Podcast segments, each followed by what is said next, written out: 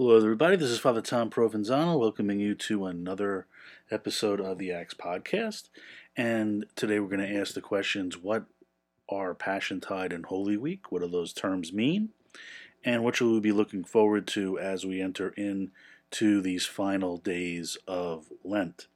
And before we get to that, we will get to this our opening prayer. In the name of the Father, and of the Son, and of the Holy Spirit. Amen. Almighty ever living God, who, as an example of humility for the human race to follow, caused our Savior to take flesh and submit to the cross, graciously grant that we may heed his lesson of patient suffering, and so merit to share in his resurrection, who lives and reigns forever and ever. Amen.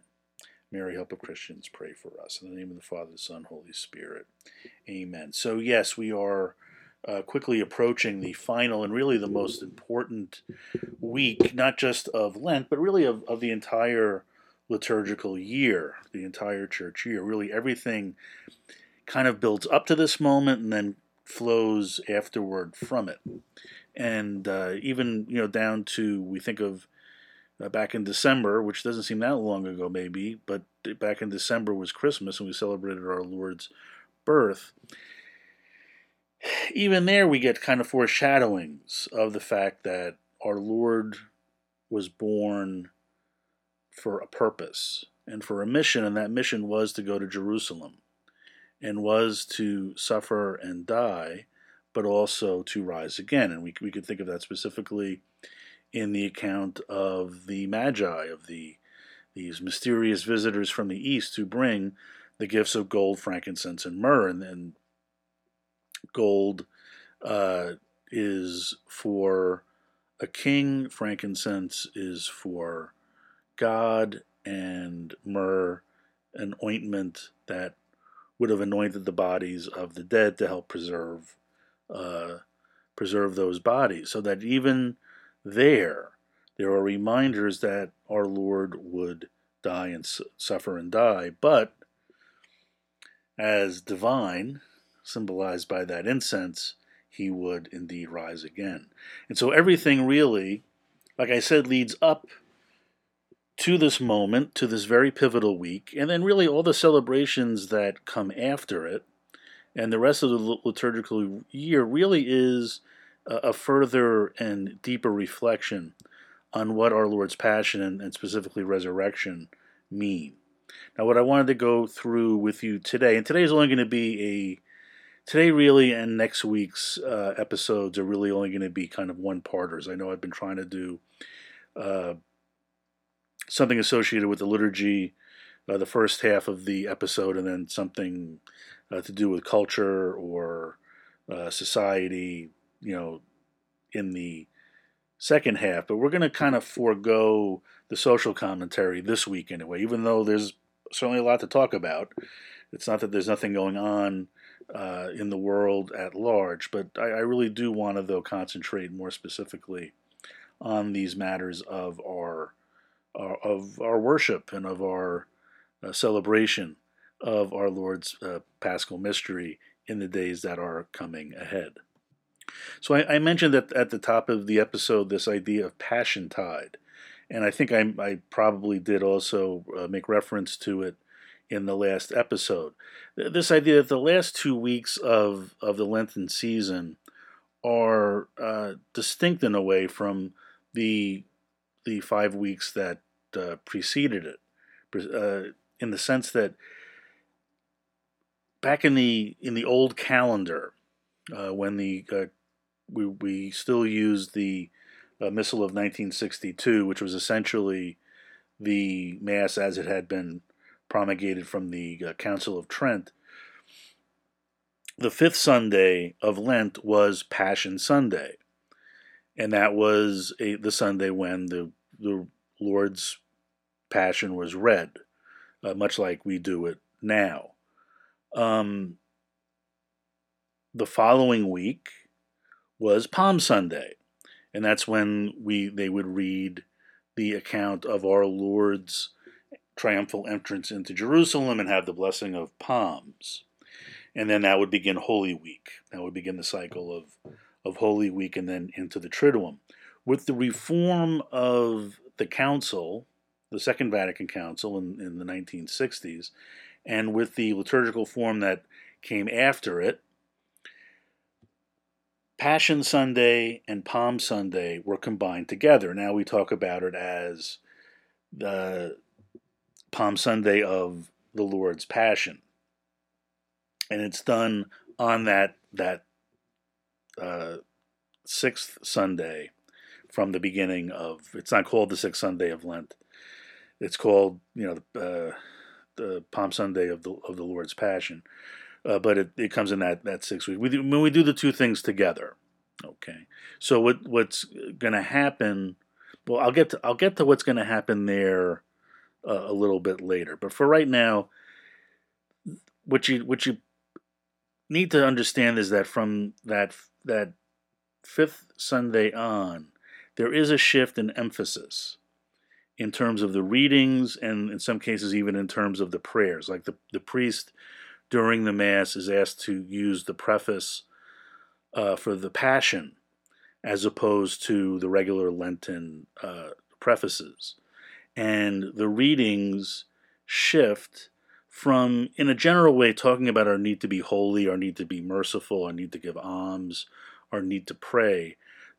Those readings, especially the gospel readings, shift to the events that lead up to our Lord's Passion. And, and this week we've been hearing a lot of readings concerned with the, the controversies and the kind of the confrontation that Jesus has with the uh, with the scribes and the Pharisees and with with uh, some others uh, concerning who he is, what his identity is, who does he claim that he is, and uh, Jesus making very plain claims that you know he is something more than Abraham. He is something more than a prophet. He is something more than what has come previously. He's just not an ordinary prophet. Uh, in fact, he even makes the bold statement that before Abraham was, I am. And we're getting most of this from John's Gospel pretty much the reading, the gospel readings this week and, and into next week until Wednesday really come from John's gospel. And if we are not aware of what Jesus means when he says, I am, it's very easy for us to miss it. When Moses in the book of Exodus went to the burning bush, which was the theophany, to use a big $5 word, which was this manifestation of God in this this flame that burned but yet did not consume the the bush that it was um, uh, that was on fire. Moses says, you know, who am I for a who am I to be doing this and to go, but second of all, what should I say your name is? When they ask me you know what's what's the name of of this God that is sending you to Egypt in order to set the Israelites free? What what shall I say? And God says to him, You should say, I am sent you. I am who am. And that's sometimes interpreted in, in different ways. Some uh, interpreters, especially Jewish Jewish interpreters, will say it's kind of God's way of saying, you know, bug off.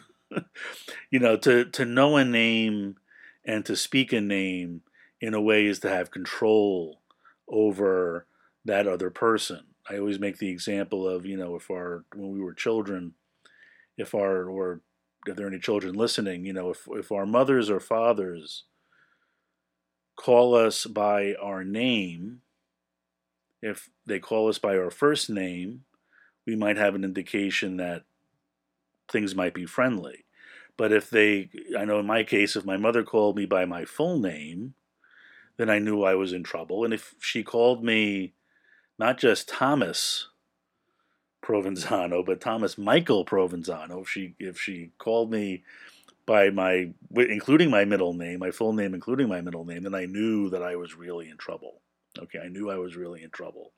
And I almost would become kind of petrified. Or, you know, I've I've been a teacher and I know that if you call, if you see some kids doing something wrong, if you just say, hey, you kids, stop, they're usually not going to stop right away. But if you call them by their name, quite often, not always maybe, but quite often, they do kind of stop. That name and that invoking of the name, the fact that you know their identity and you know who they are, at least to a certain extent, kind of stops them in their tracks and you're able to kind of take control over that situation. So the idea was was that, you know, maybe in saying I am who am, it's it's God's way of saying my name is mysterious. And my name is really it's not for you really to know and it's not for you to worry about. But there's also another level at which you can understand this that you know God is the very act of being. He God is being itself. Okay, if you go and you read uh, Thomas Aquinas or you read other uh, commentators, that God is saying something very deep and profound about his identity and who he is, and that it is so profound that even though he lets this name sort of go, he does kind of give Moses this name, I am who am. Uh, it's something beyond our ability to comprehend and about, uh, beyond our ability to truly comprehend and control. So when Jesus says several times in John's gospel, you know, I am, I am the gate, you know, I am the sheep gate, the sheepfold, I am the door through which you enter. Uh, before Abraham was, I am his those who were listening to him, his own Jewish brothers, would have understood exactly what he was talking about. Uh, they would have known that he was he was identifying himself with God, and in fact, it prompted at one point them trying to uh, to stone him because he had made this assertion. And so we're we're reading in the gospel readings you know about these um, about these confrontations. In the Old Testament readings, we're hearing a kind of a combination of things. Uh, the the Monday uh, of uh, the the fifth week, we have the beautiful reading uh, from Daniel about the story of Susanna, and Susanna is the woman who is trapped. She is falsely accused of adultery and uh, basically Daniel proves her innocence. She's about to actually be executed. She's about to be uh, given the death penalty for the crime of adultery. She was basically trapped by two elders of of Israel who had become corrupted and uh, who witnessed against her. But Daniel comes to the rescue and proves in the court that these two men had falsely accused Susanna. Then we hear the, the story uh, later on Wednesday of the three young men, Meshach, Shadrach, and Abednego, the three young men from the, the furnace, the fiery furnace, again from the book of Daniel, how they had resisted uh, breaking the Jewish dietary laws in Babylon, that as the king had ordered, uh, and we're again we're going to be put to death, but by being put into this furnace that was so hot that nothing could survive it, even the men who had had made the fire uh, and who threw the three young men in found themselves consumed uh, by the flames. It was so intense, but yet these the three young men survive. They survive this experience, and one stands with them, who we presume is an angel uh, it could be a theophany of, of our Lord. We're you know we're not really sure about that because it says I see the three young men. The king Nebuchadnezzar says I see the three young men and one who is with them who appears as a son of God. And so the theme here is God rescuing his people from danger, from the power of sin, and from the power of the evil one. And uh, in one of the few cases where you have daily readings that really do match up pretty well, when you have the reading of the of uh, Susanna, and it's a rather long reading. A lot of times the the priest or you know will opt for the the shorter reading, But if you you know take some time, read the whole story. It's a beautiful, beautiful story. But on uh, the Monday of, of the fifth week, that's paired with the story of the woman caught in adultery, okay, from John's Gospel. And again, that is a case, you know, with Susanna, she was innocent and falsely accused. In the case of this woman caught in adultery, no one disputes the fact that she had actually uh, committed this transgression. But yet again, Jesus comes to her rescue as a sign that he did not come to condemn, but came to save. And of course, giving that admonition, go and sin no more. So that when we go to confession, and maybe we'll talk a little bit about confession before the uh, the episode is up. That when we go to confession, certainly is it is with that intention that we're not going to transgress again. And sometimes we are, sometimes we do. Uh, sometimes we need more than one confession. We need more than one Lent. We need more than one, you know, period of fasting in order to really uh, free ourselves, you know, of whatever vice uh, we find ourselves uh, a slave to. Uh, but nonetheless, the Lord is there to guide us and to bring us along on His way. He rescues the innocent, but He also saves those who are guilty but who seek His path. Now, along with, with these readings from the Old Testament, you're also going to get a lot from the prophets, from Jeremiah and from Isaiah in particular. And we'll probably talk a little bit more, more about uh, Isaiah in particular next next week when we talk about Holy Week in a more specific way. Um, so the the idea here is that with with Jeremiah, we have a prophet of the Old Testament who very much is a a foreshadowing. His life kind of represents a foreshadowing of Christ and Christ's suffering. Uh, Jeremiah was someone who was in Jerusalem, ministered to Jerusalem prior to the fall of the city to the Babylonians, and he kept on trying to warn the uh, people of the need to return to the Lord in order to avoid a greater punishment.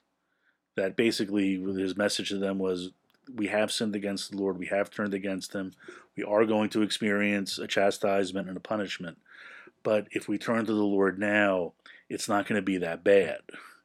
But if we don't turn back to the Lord, it's going to be a lot worse. We will lose the city, we will lose everything. And sadly, uh, he was not listened to.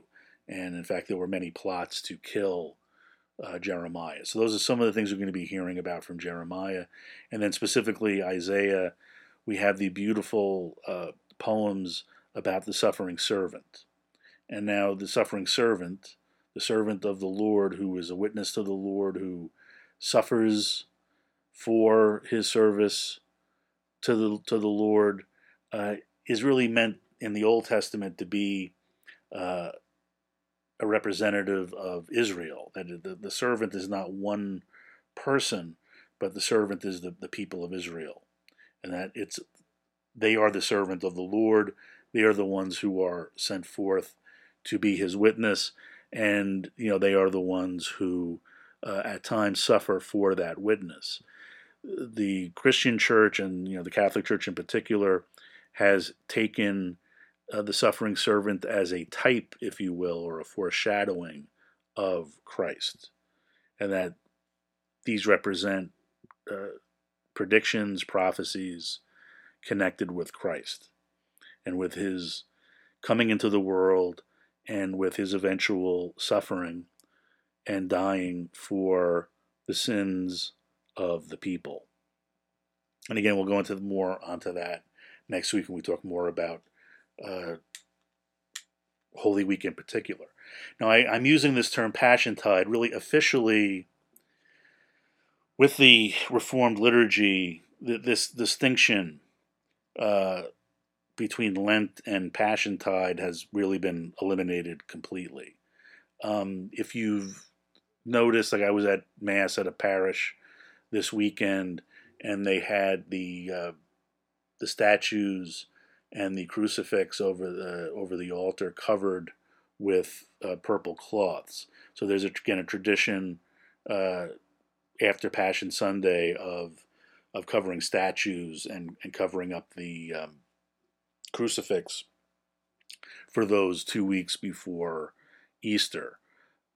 Again, that's not something mandated. It's something that is suggested you could do it, but but none of these things uh, is is really mandated. And I'm I'm using the term Passion Tide really in a very general and and informal sense. Again, that the, in terms of liturgically, there are vestiges there if we look at the readings and we look at some of the prayers. Uh, but officially speaking, uh, it's Lent. I mean, it's I mean, it always was Lent. It wasn't an official season, but there was a little bit more of an acknowledgement of this of this shift, as I said, because now we have the, the combining of Passion Sunday and Palm Sunday together on that on that sixth Sunday. If you pray the divine office. And maybe this is something as we move into the Easter season, I'll talk a little more about the divine office uh, specifically. Uh, you're also going to get a shift in readings. Now, the the the divine office, the liturgy of the hours, it goes by many names. Usually, when they talk about the office or the breviary, they're talking about the book itself that these prayers are prayed out of. Uh, since the uh, reform, the prayer itself has been referred to as the liturgy of the hours. So the idea here is that priests and religious are required to pray. That should come as no surprise, but we're, we're called to specific prayers. Now, I need to have my own personal prayer life, but there is also prayers that I am mandated in order, you know, to to pray during the day. And so with the divine office, there are various times during the day. In my case, as a Salesian religious, there's two times out of the day when we pray together in the morning and in the afternoon. We do morning prayer and evening prayer. So that's pretty easy to remember, right? But there's also other what we call hours during the day that I pray on my own. And there's really three in particular. One is called the Office of Readings. The other is called daytime prayer. And the other is called night prayer. So, for the most part, the prayers are associated, the different hours of the office are associated with a time of day. Now, the office of readings, I can pray anytime, uh, day or night, that I want. There, there are some regulations in terms of like you're really not supposed to pray the night the day before is the night before. Uh, under under some circumstances, you can. Uh, but again, I don't want to get too deep into, into the rules and regulations. That's not really what the point is. So, you know, ba- but basically, most priests either pray the office of readings the first thing in the morning before they pray morning prayer, or they'll pray it the night before they go to bed. And what they pray before they go to bed will be for the next day, usually. Okay. But then morning prayer, obviously, is usually between 6 and 9 in the morning. Uh, between you know, roughly nine in the morning and, you know, roughly four, you know, four or five, you have options of praying a daytime prayer. And for those that are in monasteries, they actually have three separate nine, you know, 9 a.m., 12 p.m., and 3 p.m. where they pray three separate times. As a as an active religious, as what's a member of a congregation, I only have to choose one of those. So I need to, usually I end up praying the uh, mid afternoon prayer. Okay, usually right before evening prayer. I know I'm kind of stretching the rules there a little bit. Then evening prayer is usually done, you know, sometime between five o'clock and, and seven o'clock at night. And again, that can vary from place to place. And then night prayer would be, you know, usually right before you go to bed. And what they're made up of are a selection of the Psalms. There's a four week cycle of Psalms. along with a brief reading from Scripture, uh, and then some intercessions. And at uh, morning and evening prayer, we pray the Our Father, and then a, a, a closing prayer. The Office of Readings, which is really what I'm going to be talking about more specifically here right now, uh, is what it kind of sounds like. It's a it's a longer selection from sacred scripture.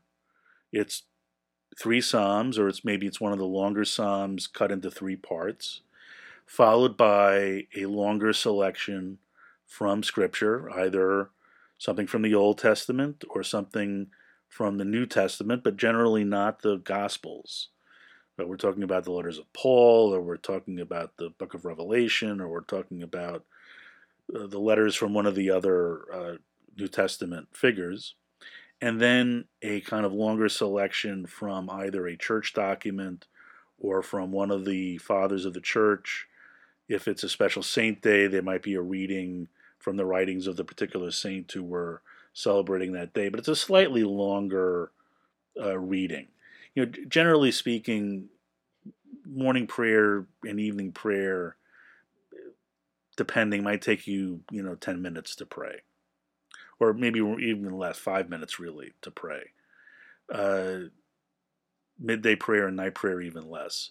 Office of readings might take you about 10 minutes to pray altogether, between 10 and, and 15 minutes. Uh, you know, if you're really taking your time with it. Uh, and the readings that you get from the Old Testament or from the New Testament, you tend to read consecutively. So you're usually going to get a week or two, let's say if it's just during ordinary time, you're going to get a few weeks where you're, let's say, reading from a selection from St. Paul and you're reading one of his letters. Or in, in the summer, a lot, you're going to get uh, readings, uh, you know, talking about the patriarchs and talking about the uh, uh, King David and the, the different uh, King Solomon and you know different stories from uh, those historical books. During Lent, you during the first uh, five weeks, you or yeah, for, during the first five weeks, you're reading the book of Exodus and a, a little, a few selections from the book of Numbers,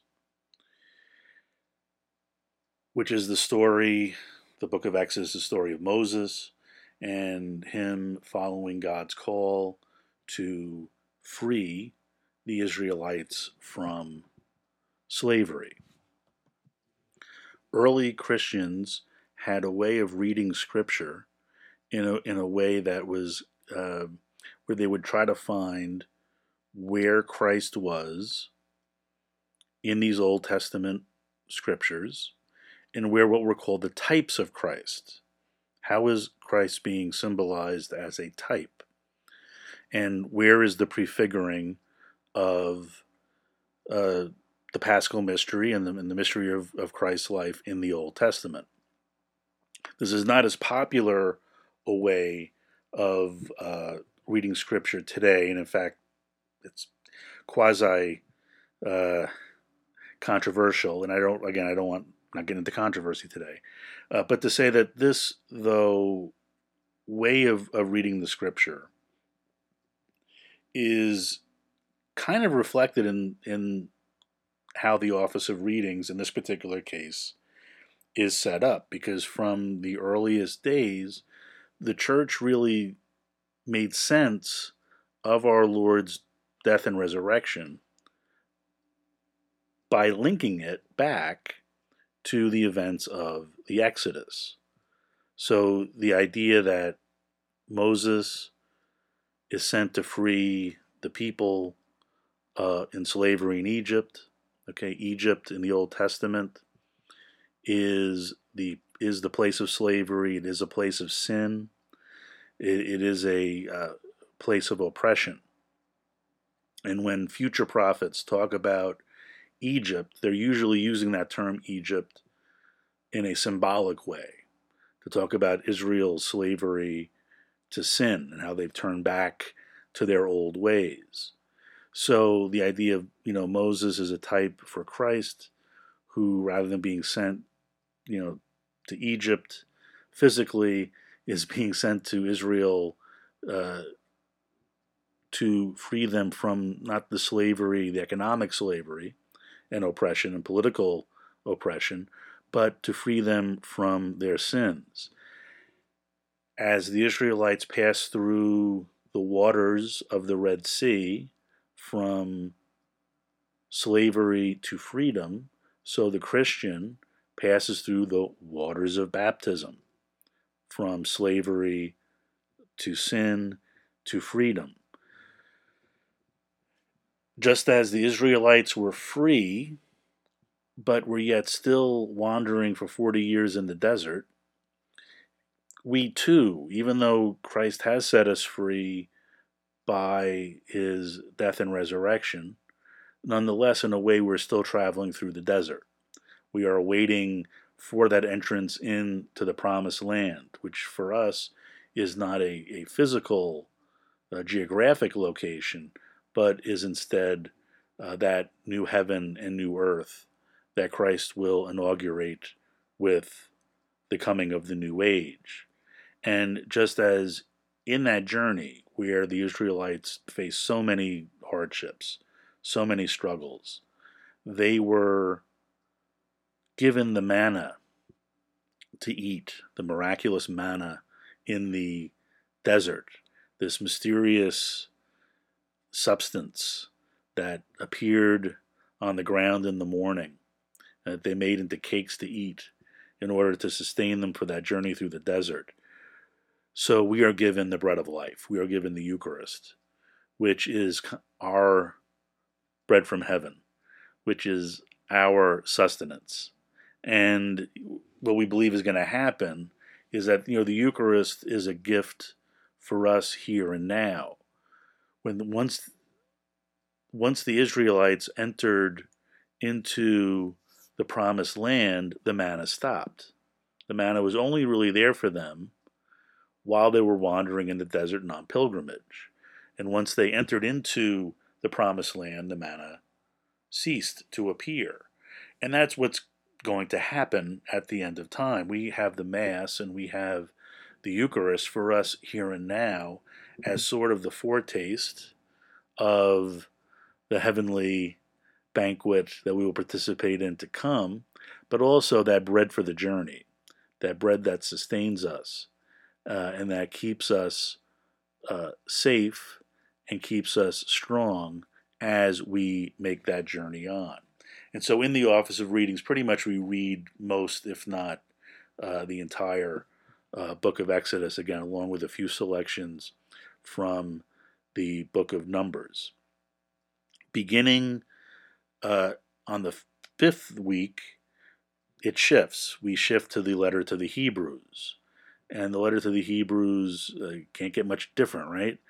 The letter to the Hebrews really, along with the book of Revelation, is, is probably the most mysterious book in the New Testament, certainly. And it's one that many scholars kind of argue over and fight over. Uh, who wrote it? We're not really sure. There are some that will insist that it was Paul. Uh, there were even others in ancient times who did not believe Paul wrote it. And uh, there was one of the church fathers who, uh, whose name is escaping me right now, who said flat out, only the Holy Spirit knows who wrote the book of uh, the letter to the Hebrews.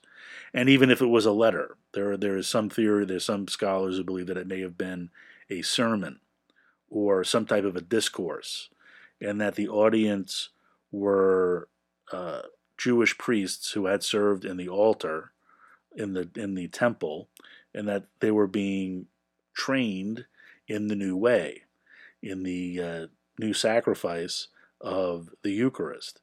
But the main point of the letter to the Hebrews is that Jesus is the high priest. He offers a sacrifice which is greater than the sacrifices of the Old Testament because he's offering his very self on the cross. And that he has come to save humanity. uh, from their sins. That he is the high priest. He has come to offer sacrifice, and this sacrifice is greater than all the other sacrifices of old. Uh, and so this is we're going to be reading through through next week the letter to the Hebrews. Now, when the Easter season begins after Holy Week, excuse me, after Easter week, okay, because next week is Holy Week, Palm Sunday through the Triduum. Then on the Monday that follows, after the octave of Easter, then in the office of readings, we will be reading from the book of Revelation. And again, pretty much reading the book of Revelation straight through.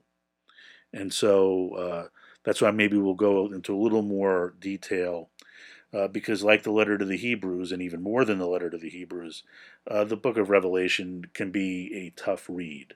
It's, it's something that a lot of people really have a hard time uh, understanding and a hard time really getting a grasp of, uh, and is probably the uh, the single most misunderstood book in sacred scripture. So that's a basic overview of the masses and of what we're looking at in the office of readings. Now, to close up, Holy Week begins on the Sunday coming up with Palm Sunday of the Lord's Passion. And what are the things you're going to notice when you go to Mass? And God, please that you're able to go to Mass, you know, that your churches are open and that capacity is enough that you can you can go if if you if you want. Different uh, parishes, depending on circumstances do it different ways, and I'm not sure again with the with the new protocols, I'm not sure how it's going to to look like. But one of two things are going to happen: either you're going to walk in and ushers are going to give you palms, and then you're going to go to your pew, or you'll be asked to stay in kind of the vestibule area or outside the uh, the doors of of the church the priest will bless the palms, and then he will read the gospel of Jesus' triumphant entry into Jerusalem.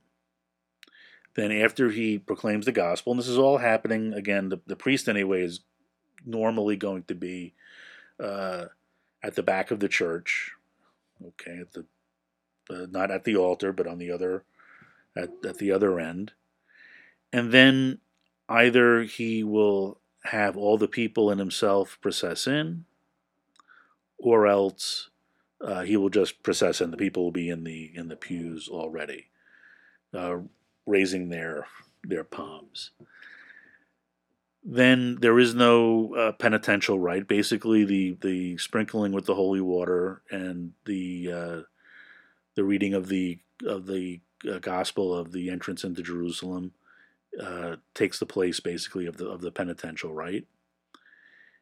Uh, there are two readings, like we you know two readings in a responsorial psalm like normal, and then it's the reading of the Passion. And this Sunday we'll be hearing from Mark's uh, uh, Passion, the account according to Mark.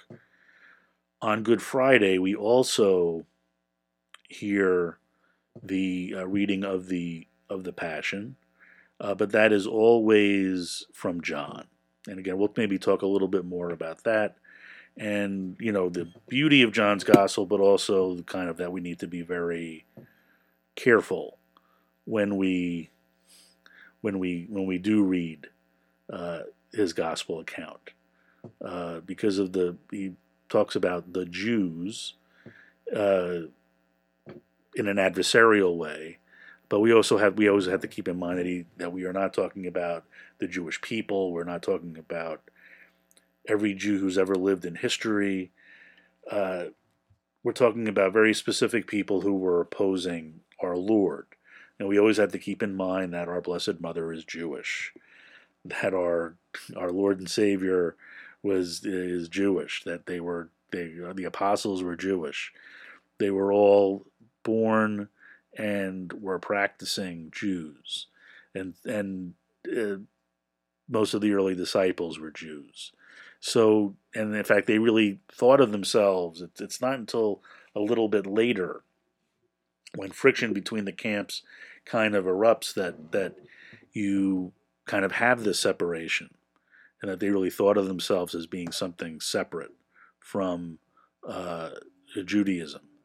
Uh, so we need to always be careful. And again, we'll talk maybe a little bit more about that later on. So what you're going to notice, obviously, about the reading of the Passion is that it's broken up in parts.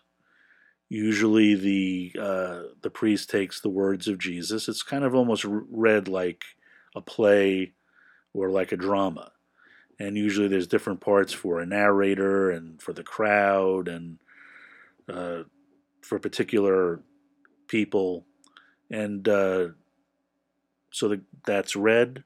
The priest is instructed because it usually takes a little longer. Obviously, it's the entire account of the Passion. The uh, priest is instructed to give a short homily, a brief homily, uh, not not to go uh, kind of too long with things, to kind of let the let the drama of the reading speak for itself, and let the let the words of the gospel really penetrate in, into your heart itself, and then the mass goes on as normal.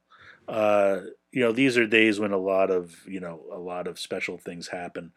Uh, there are some parishes where they will actually bring in a donkey, and the priest will they'll do a little mini procession from the end of the block or from a couple of blocks away, where the priest will actually be riding a donkey like Jesus did, or you know, uh, on Friday we'll talk more about the the Via Crucis, the Stations of the Cross. I've seen situations where they actually had like Roman soldiers on horses and stuff like that. So it's it's a time where the, the people sometimes can get very kind of involved and uh, and uh, kind of add their own flair to uh, the celebrations. So that's where we're going to end it right now. So the last two weeks of Lent used to be known as Passiontide. We really don't use that term much anymore, but many of the readings and prayers still kind of reflect this change of emphasis from you know the Lenten sacrifices and prayer and almsgiving to one more of, of concentrating on the specific events and the uh, around Jesus' death and resurrection and w- what those events mean. Uh, Sunday is going to be Palm Sunday, which uh, kicks off Holy Week, the most solemn week of the year. And again, we'll talk more about Holy Week next week. Uh, talked a little bit about the the readings and about the what's called the office of readings uh, in the divine office. And again, when we get into the Easter season a little more, I'll talk a little more about the divine office, what it is, how to pray it, and uh, and really to try to promote it, because it, it, it's thought of sometimes as the uh, the prayer for priests and clerics or religious, but really the church has proposed it as the prayer for all Christians. And so maybe I'll go into a little bit of what the what those prayers are, what they mean, and really that it's a, a good idea to pray them. You know, I have to pray them. You don't if you're not a cleric or a, a religious, but nonetheless, it's not a bad thing if if maybe you did. So maybe we'll talk a little again as we get more into the Easter season. I'll leave it there. God bless all of you. Thank you for uh, making it through the entire episode and know that you're in my prayers. Please pray for me and may God bless you and know that the Lord loves you today and always. Bye bye. God bless you.